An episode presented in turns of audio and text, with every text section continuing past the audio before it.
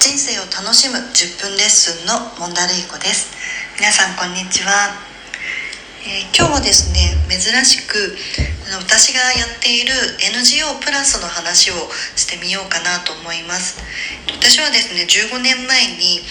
あのプラスという NGO を立ち上げましてでアフリカのケニアとウガンダでエイズで孤児になっている子どもたちや貧困家庭の子どもたちだとか、まあ、こう社会の中で取り残された子どもたちの支援活動っていうのをあのずっと本業で続けているんですね。で今日取り上げたいなと思った話というのがあのこんな活動してますよってことじゃなくてですねあの今回新型コロナウイルスのこう感染症がすごく世界で、まあ、拡大あの感染拡大してしまってでアフリカでもやっぱり同じように感染拡大しています。で私たちプラスはあの緊急支援を4月から始めました。でですねこの緊急支援に1400万円のご支援が集まっているんですね。で私たちの活動のあの団体の規模からするとすごく大きなお金です。でご寄付もありますしあの助成金ファンドみたいなものをあの出していただいたり宗教団体さんからあのご寄付をいただいたりだとかいろんな形であのご支援をいただいてます。でこれ聞いてくださってる方の中にももしかしたら寄付をしてくださった方とかあの投資みたいな形であの資金を出してくださった方もいるかもしれません。本当にありがとうございました。で今日はですねあのこれだけのこのご支援が集まった理由っていうのを3つのポイントで、まあ、あの私経営者という立場なので、まあ、そういう立場からちょっと話をしてみたいと思います。で普段はあのご支援くださる皆様にはこういった裏話みたいなことはなかなかしないんですけれども、まあ、今日はネットラジオなのであのちょっと話をしてみたいなと思います。で、えー、緊急支援に1400万円の支援が集まった3つの理由。でまず1つ目はですねこれ一番大きいんじゃないかなと私は思ってるんですけど、えー、とスピード感ですね。すごくスピード感があるあの支援をすることができたというところです。で、えーと現場から4月ぐらいにですねあの現地に私たちパートナーの NGO パートナーの団体というのがいてあのずっと一緒に活動してきてくれている、まあ、信頼できるあの現地の方たちなんですけどあのそこからリクエストが来てえまあ、シングルマザーの家庭だったりあの貧困家庭だったり私たちがこれまで支援してきた人たちがあのコロナウイルスの影響で本当にすごく困窮してしまっていて食料支援が必要だと。でさらにあの手洗いについての知識だったり石鹸だったりも家にないので、まあ、そういったものも必要ということであのそういう支援をすることにしました。でリクエストが来てから、まあ、あのすぐにあの活動することを決めたんですね。で事務局の中であのプレイヤーですね。その活動してるプレイヤーの中でもやろうっていうふうにすぐに話がまとまってで次はま役員に相談をしてっていう形で。で1円もお金を集めてない0円の段階でもやるっていうことを決めて、まあ、その段階で数百万あの資金が必要だろうっていうのが、まあ、目処が目処が立つというかあのそういう見込みがあのありました。でもうやるって決めてあのお金も送ってからあのクラウドファンディングを始めました。でクラファン始めたのは4月の半ばぐらいですね。で実際そのクラウドファンディングで、えっと、結果として354万円、えっと、ご支援が集まっています。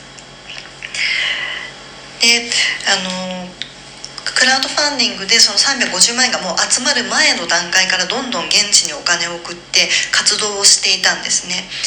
でそうするとあの活動の実績がどんどん積み上がっていくんですよでそうすると例えばまだ50万円しか集まってないとか100万円しか集まっていないっていう段階で私たちこれをやりますもうこれをあのやっていますっていうふうに言うことができるのでそうするとあの実績ができてどんなふうな活動状況なのかっていうことも見えてきますしじゃそのお金の使い道の予算の妥当性みたいなことも見えてくるのであのそれがまたあの資金を集めやすくなる、まあ、一つのポイントになったんじゃないかなっていうふうに思います。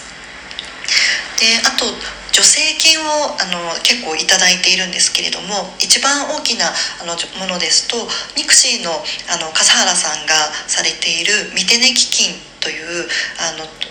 基金から520万円のご支援をいただいたんですね。でこれも、えっと、私あの笠原さんに直接プレゼンテーションさせていただいたんですけどあのコロナの影響でオンラインだったんですけれども、えっと、話をさせていただいてあのポイントになったなって、まあ、私自身が自分の主観で感じるのはやっぱりあの実績があったっていうこととその実行力が実績によってちゃんと証明されたっていうところそれから、えっと、予算の妥当性が、まあ、実績からあのちゃんと話すことができたっていうところなんじゃないかなと思います。で助成金ってあのどの団体も大体やっぱいい活動してるんですよね。でいい活動してる中で、えっと、相手はどこかを選ばなきゃいけないっていう時にやっぱりあのこれからこのお金でこれをやりますまだやったことはないけど多分こうやってできますっていう団体と私たちは自己資金でここまでやりました。で例えば食料の支援であればあの食料を調達することが難しいケースもあるし調達した食料を現場に届ける物流が難しいケースも結構あるんですねでもそれがもう実績によって実行できるこうやってやってきましたっていうことが、まあ、言えることでだったらお金を出そうっていうふうにあの結構投資家目線みたいな感覚なのかなと思うんですけれどもあのそういうふうにお金を出してくださる方っていうのはあの一定数いるなっていうふうに思います。で予算のあの妥当性っていうのも非常に大切で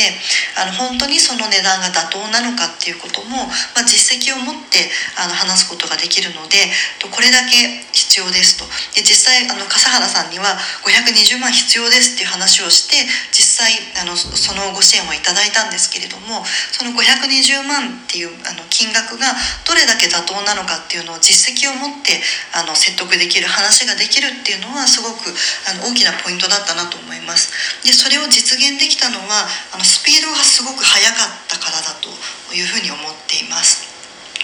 で若干話戻っちゃうんですけどあの寄付を集めるっていう意味でもあのスピード感すごく大切で、と、遅くなっちゃうと、まあ、たくさんの寄付の選択肢っていうのを寄付者の人は持つんですね。あの選ぶ団体がたくさんある。みんどの団体も活動を始めてるっていう。でもあの活動を始めることで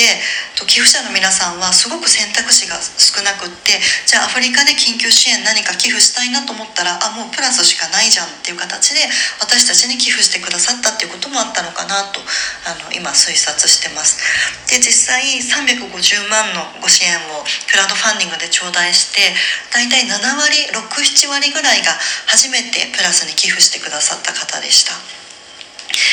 で、えー、支援が集まった3つのポイントの2つ目はですねあのシンプルに頼むことが非常に大事だっていうことですね。あの助成金にしてもとにかくあのアプライして頼んでいくっていうことが大事だしご寄付に関してもこれこういう活動しててこういう寄付が必要なので寄付してくださいっていうふうにあの本当にシンプルに頼んでいくことが必要でで日本も大変な中で遠いアフリカに寄付してくださいってお願いするのは大変な時だからこそちょっと気が引けるなっていう気持ちになる方もいるんじゃないかなと思うんですけれども。